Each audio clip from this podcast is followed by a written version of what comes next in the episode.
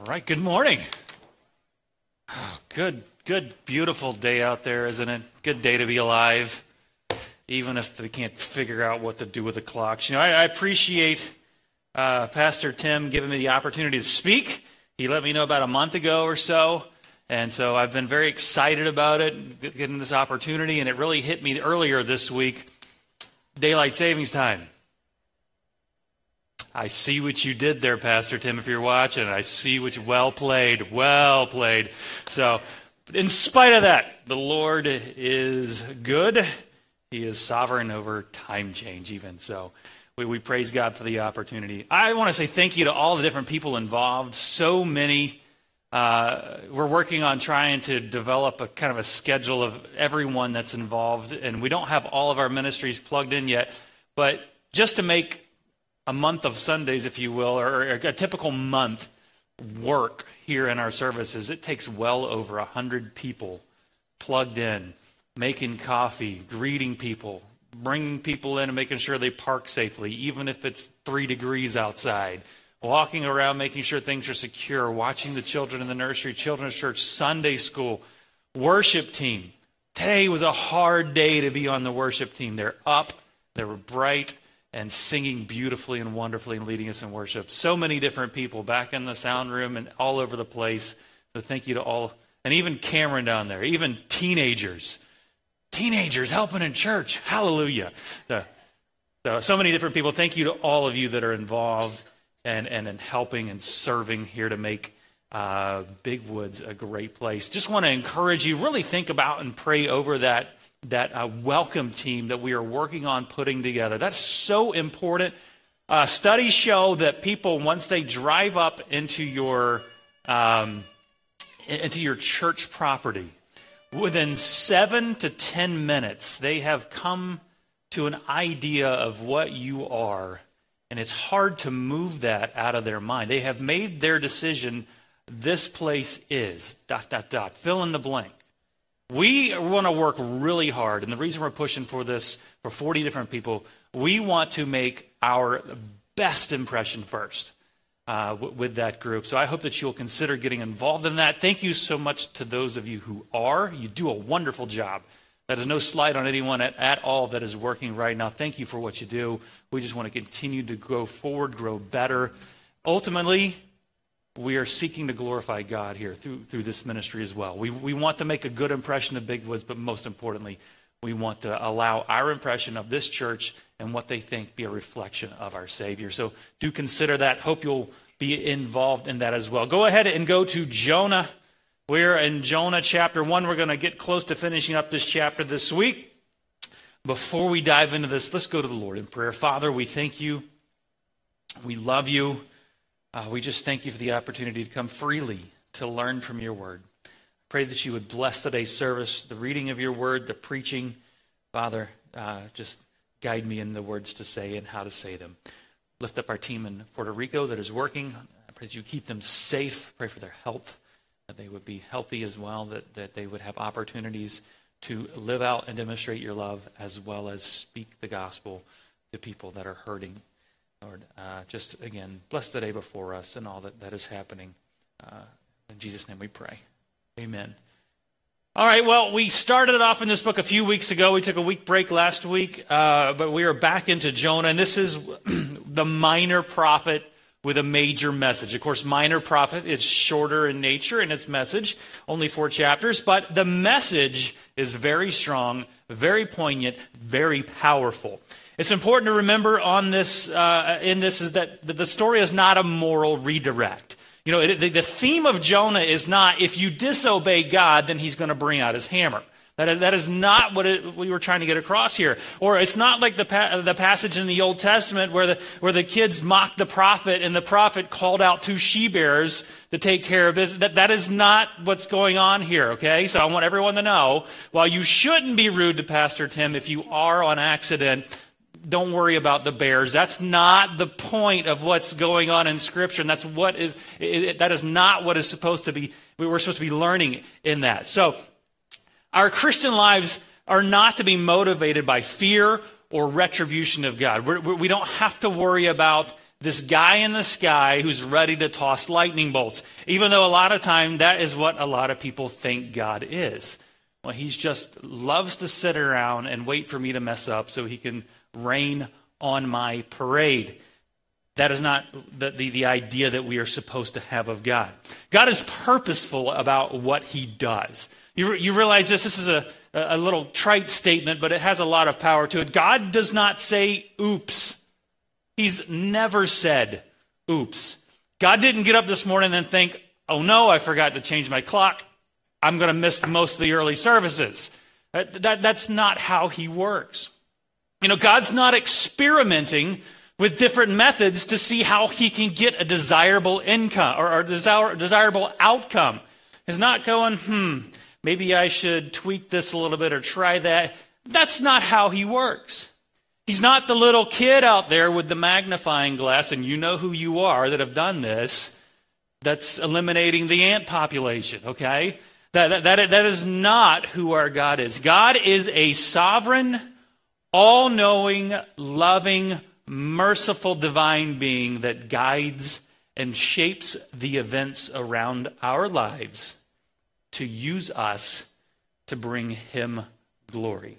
And that is the idea that we have to keep in front of us about who God is. And that is really the, in a, in a sentence, what is happening here in the book of Jonah. You see, remember, Jonah's not the star of this show. His name may be on the book, but this is not his story. You know, he could maybe be up for Best Supporting Actor if we were to give him an award for this or something, but he's not the star. The Lord is on display. And then when I say Lord, that is capital L, capital O, capital R, capital D. I, I like going back and looking and seeing which words were used for God when we see them um, translated in our scriptures.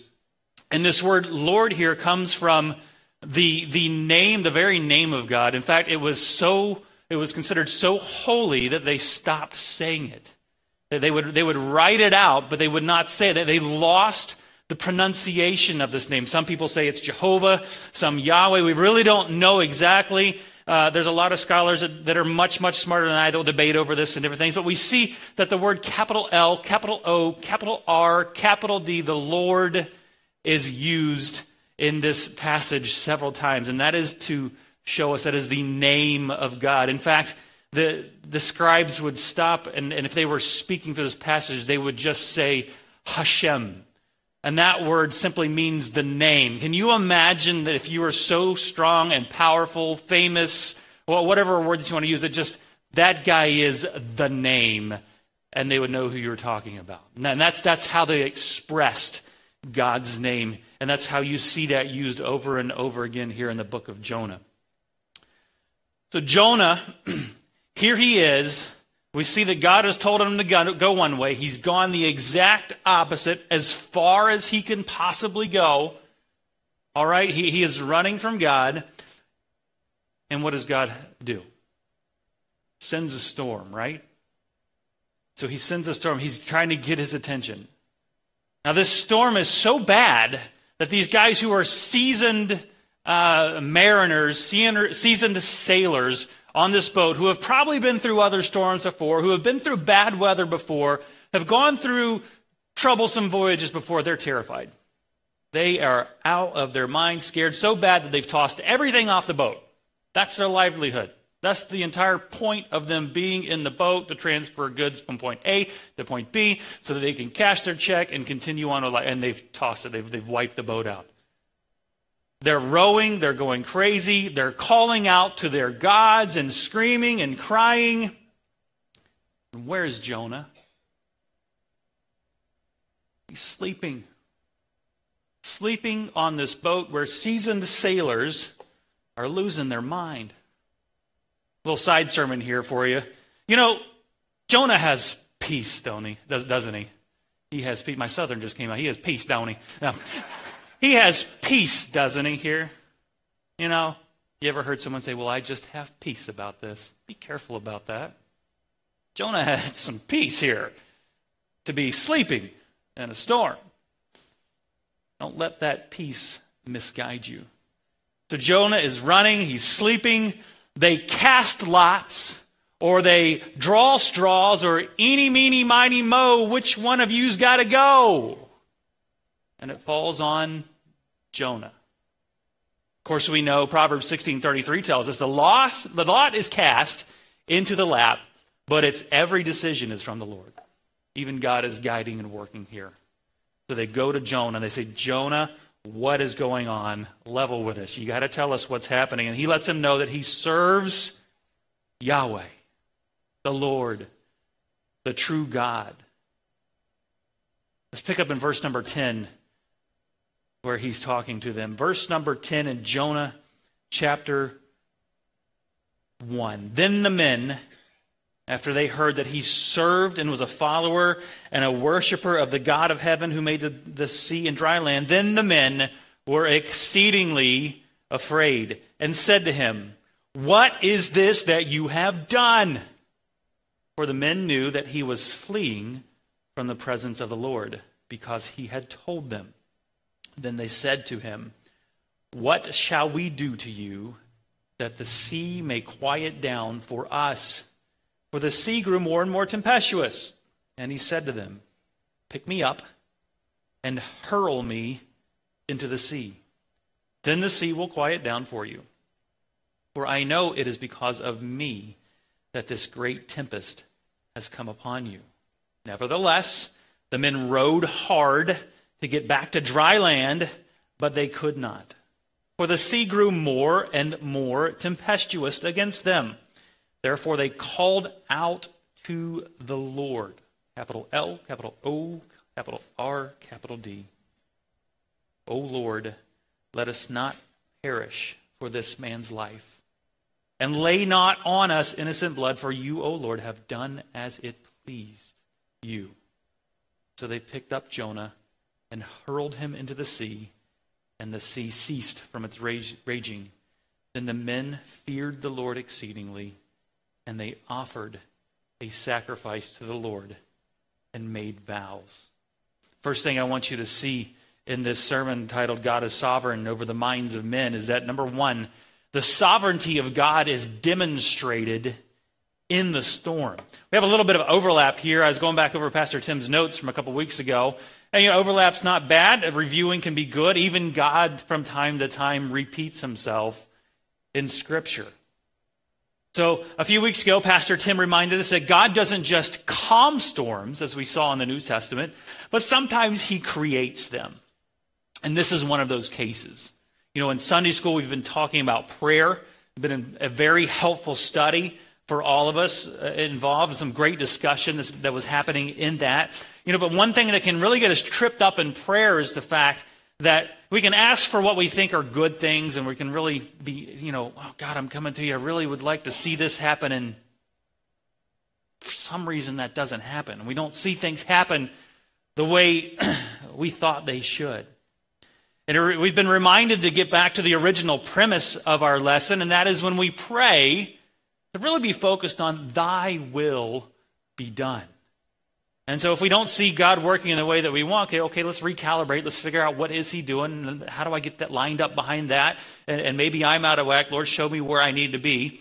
You know, sometimes God, or sometimes what God wants to do doesn't really match what we want him to do. And many, many more times than that, what we do doesn't match what God wants us to do. Many, many times. We're like Jonah.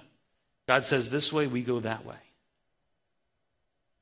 And that's when God has to come in and he has to get our attention, to discipline us.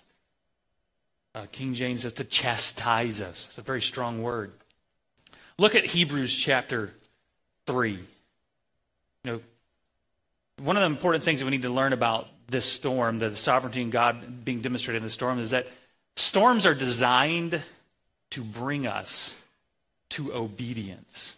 Hebrews chapter 12, very important passage. I'm going to take time to go ahead and read through all this, but uh, chapter 12, verse number 3, start there. Consider him who endured from sinners such hostility against himself, so that you may not grow weary or faint hearted in your struggle against sin. you have not resisted to the point of shedding your blood. And have you forgotten the exhortation that addresses you as sons? My son, do not regard lightly the discipline of the Lord, nor be weary when reproved by him. For the Lord disciplines the one he loves, and he chastises every son whom he receives. It is for discipline that you have to endure. God is treating you as sons. For what son is there whom his father does not discipline?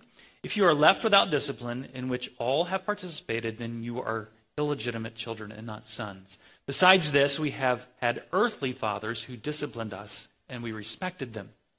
Shall we not much more be subject to the Father of spirits and live?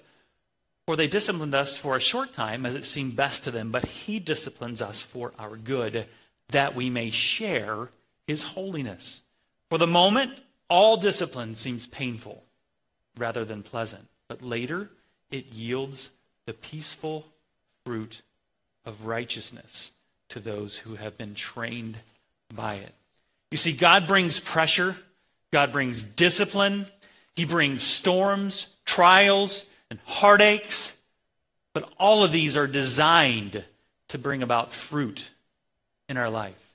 It's not God having fun toying around. It's not God saying, let me see how far I can push this guy until he cracks and get a good laugh.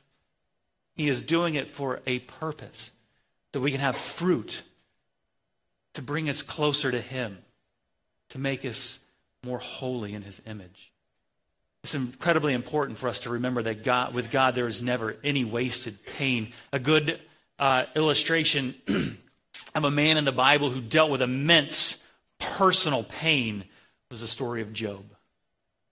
Lost so much, who had friends who cut him to the core with their words.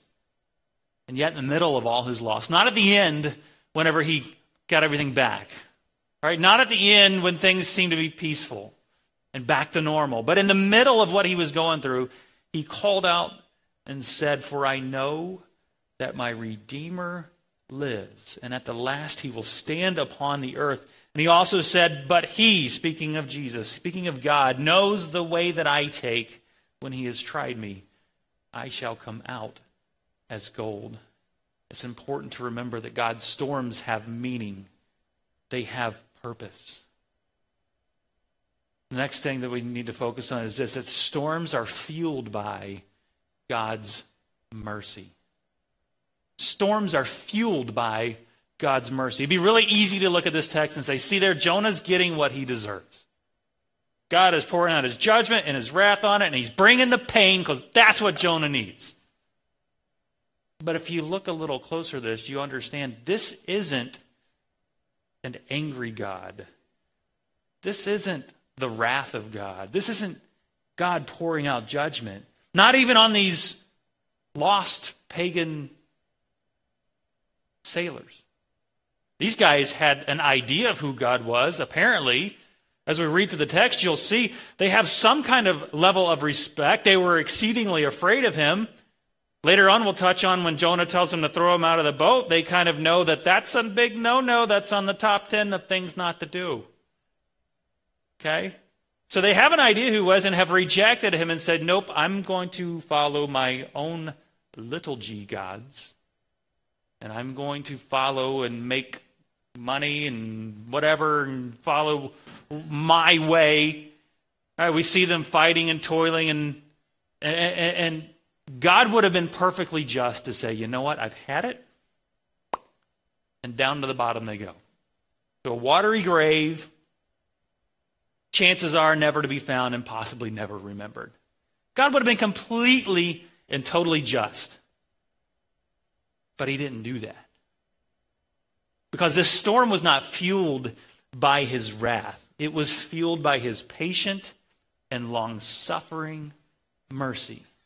And it was a mercy that was designed to correct a rebellious Jonah and to reveal himself to a bunch of pagan mariners. Now, we're the same way. Stuff comes up in life, we got to fix it, right? Where we know what to do, we just take off and run and, and get it done. I know what to do to fix it. Eh, eh, and this is what these sailors did. This is what Jonah was doing. I, I'm, I'm going to change my stars. I'm going to change my situation. Now, the sailors, they had tossed their cargo, they had thrown their livelihood overboard, basically like putting your paycheck in a shredder. They, they grabbed the oars of the boat and were rowing with all their might to try to make it to dry land. But in the middle of this, God in His sovereignty kept them safely in the storm rather than let them get out to the true danger that was outside of the storm. You see, if Jonah had made it to dry land, he'd be able to get back on his feet and continue running. God wasn't going to let him go there. You see, if the sailors made it to dry land, they could say, We did it. We made it through the storm. They could ride it out and continue on and let this memory fade. But you'll see, you see this repeated here in the story. For the sea grew more tempestuous. So they fought more to get things done their own way, and the sea grew more tempestuous. And he brought them to a place in his mercy where they had nowhere to turn but to him.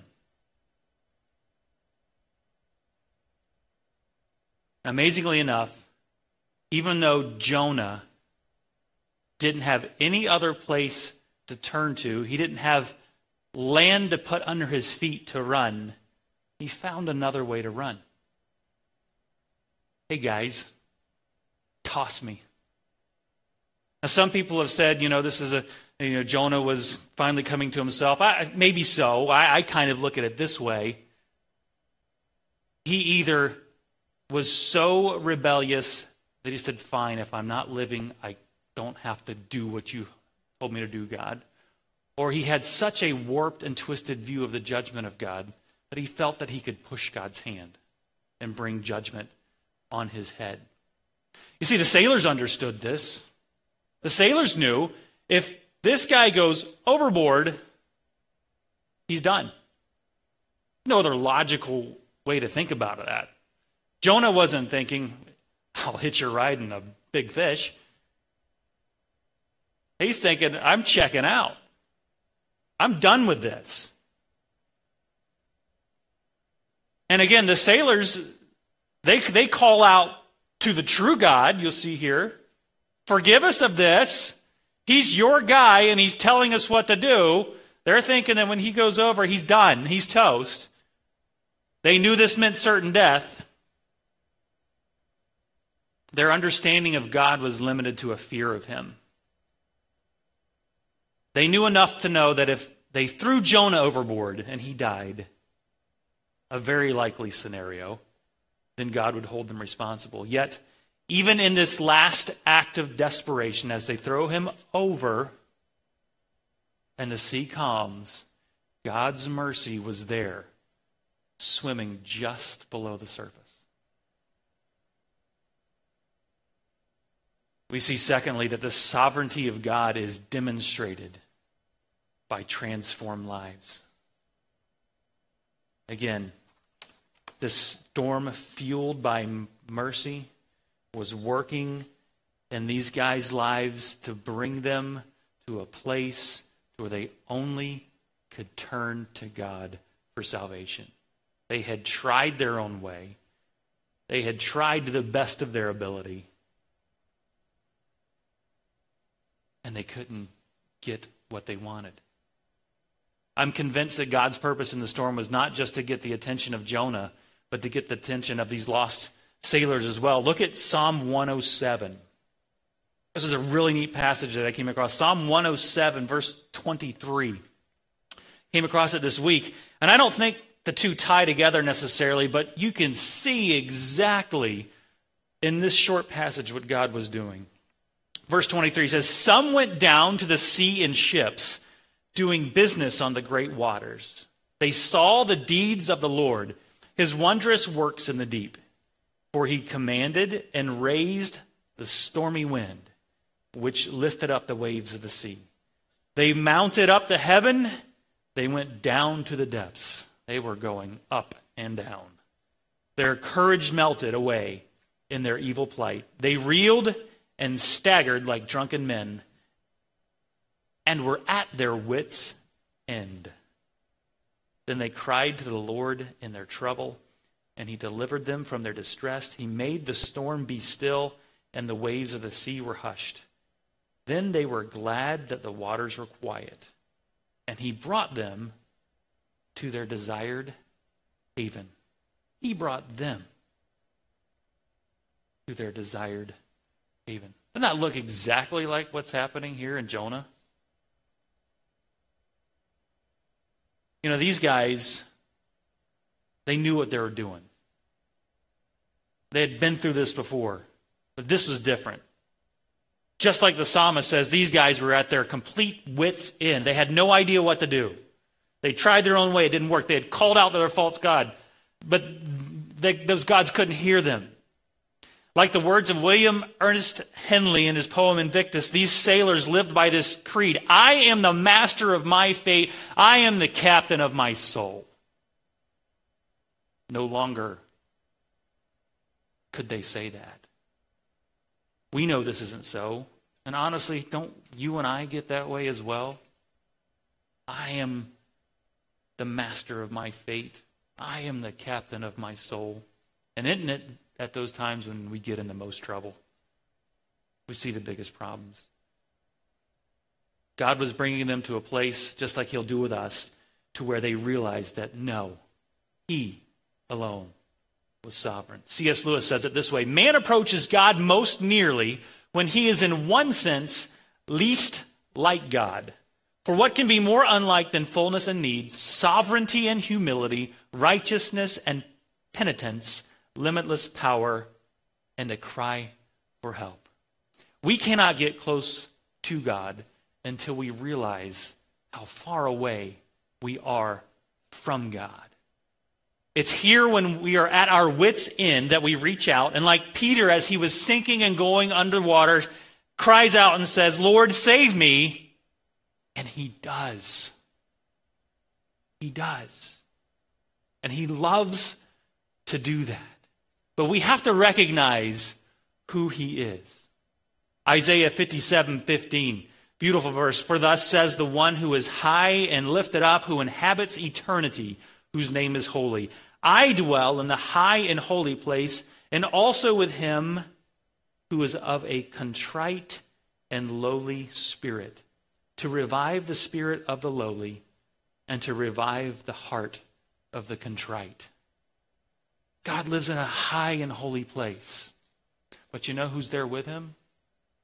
Those of us who are broken and on our face before him saying, I desperately need you I can't do it on my own. And that is what God was doing in this entire story. He's bringing all people here to a place where he could dwell with them. God, in his mercy, brought these sailors to this place so they would have nowhere to turn but to him. And that's what the sovereignty of God looks like moving, making things happen around us, saying, Come to me, come to me. I can still this storm, but this is for your good because I'm drawing you to me. I want you. You see, their first reaction is like ours, is to fight to regain control of our lives, but they only found safety and peace when they surrendered control of their lives and to the only true and sovereign God. See, these sailors first that they're their first mention of God, or the first time that they heard about the true God, they recoiled in fear fear of judgment, fear of retribution, fear that if they stepped out of line, they would be brought to a place of judgment. But now, in reverence, we see them offering sacrifice and making vows to the one true God. Their lives had been completely transformed through this encounter with God. You know, perhaps now they understood what the psalmist says in Psalm 86 8 when he says, There is none like you among the little g gods. Remember, they had called on their gods. There is none like you among the gods, O Lord, nor are there any other works like yours. Or in verse 15 when it says, But you, O Lord, are a God merciful and gracious, slow to anger, and abounding in steadfast love and faithfulness. You know, in the middle of that storm, things going crazy, feeling like everything was out of control, who was there with them? God in steadfast love and faithfulness. Perhaps they now understand this passage from Psalm 145, verse 17 through 19. The Lord is righteous in all his ways and kind in all his works. Even when things are upside down and completely don't make sense and I can't figure out and I'm scrambling and I'm trying to make things work and it just won't come together. The Lord is kind in all his works. The Lord is near to all who call on him, to all who call on him in truth. He fulfills the desire of those who fear him. He also hears their cry and he saves them. You know, today we've seen a small glimpse of God's power. We've seen what he can do and his ability to work in and through his creation to work out his perfect purpose. And he did this not through anger and not through wrath and not even through judgment, but through his mercy. We forget that. We forget what his mercy looks like sometimes. Remember what I said earlier? This, this storm God created was fueled by his mercy. Lamentations 3, verse 22 says, It is of the Lord's mercies that we are not consumed, because his compassions fail not. Maybe that's where you are today like Jonah, you're running. You don't want to do what he's called you to do. And boy, do we all get that way. It's time to stop. Make today the day that you stop running, stop trying to do things your own way. Make this the day that you tell God, my life, my decisions, my everything belongs to you. Do with it as you see fit. We all have to have those reset moments where we stop and say, I've been doing things my own way. And I need to stop. And maybe you're here today and, and you're like these guys that were trying to get the ship to dry land. You kind of know about God, you've heard about him. He's got a lot of places around here where people meet on Sundays. He's got a pretty big book. Apparently, it's a bestseller. But you don't know him as your own personal Savior. You're trying to make things work out, make things happen your way. You've got your plans, you've got your goals, you've got your strategies. You're pursuing the almighty dollar, your moment of fame, whatever it may be. But deep down, you know it's not working out. You're spinning your wheels. You can't figure out how to connect the dots. You have your gods, little g, and you're devoted to them. Deep down, you know they're not real. When things go crazy, they won't help you out. Today, you can meet the real and merciful God who loves you enough that he sent his son to pay for your, your sins. You know why he doesn't? Or you, you want to know why these storms are fueled by mercy? We don't see it that way sometimes. We get out of whack. Because he poured out his wrath on his son. He doesn't have any left for you. He wants you to come to him, and he'll keep you in the middle of a storm if it will get your attention. And honestly, that's the best place for you to be. If it'll get your attention and cause you to cry out to him, Lord, save me. Let's, let's bow our heads and close our eyes for just a moment. Good preaching is supposed to bring you to a place of decision, and I hope that, that you are here at a place of decision. Like I said, it may be that you say, I'm running, I'm going crazy, I'm doing things my own way, I'm like Jonah, I need to stop. Take a moment and just say, Lord, I stop. I'm done. I quit. I'm resting in your mercy. I'm resting in your will. Show me the next step, and I'll take it. Maybe that's the prayer you need to make today. Or, or maybe the prayer that you need to make today is say, Lord, I know about you but I want to know you. Jesus Christ came to this earth, lived a perfect, sinless life, died on a cross, was buried, and rose again. And he said, Tell everyone about that. And that's our purpose. That is our purpose as a church. If you don't know him as Savior, Find someone today. Talk to me. Talk to your neighbor. They're going to want to know. They're going to want to talk to you. And if they say, I'm not exactly sure what to say, they will take you to someone that can talk to you and share with you and show you from the Bible how much God loves you. Don't walk out of here today and not know Christ as your Savior.